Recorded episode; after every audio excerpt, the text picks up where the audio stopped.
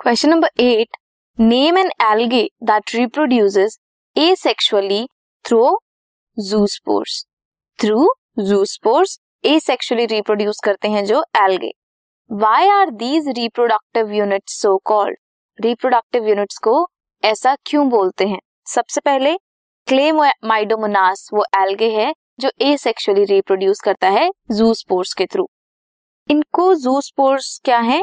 क्यों कहते हैं? बिकॉज़ ये माइक्रोस्कोपिक हैं मोटाइल हैं, इसीलिए इन्हें जू स्पोर्ट्स कहते हैं।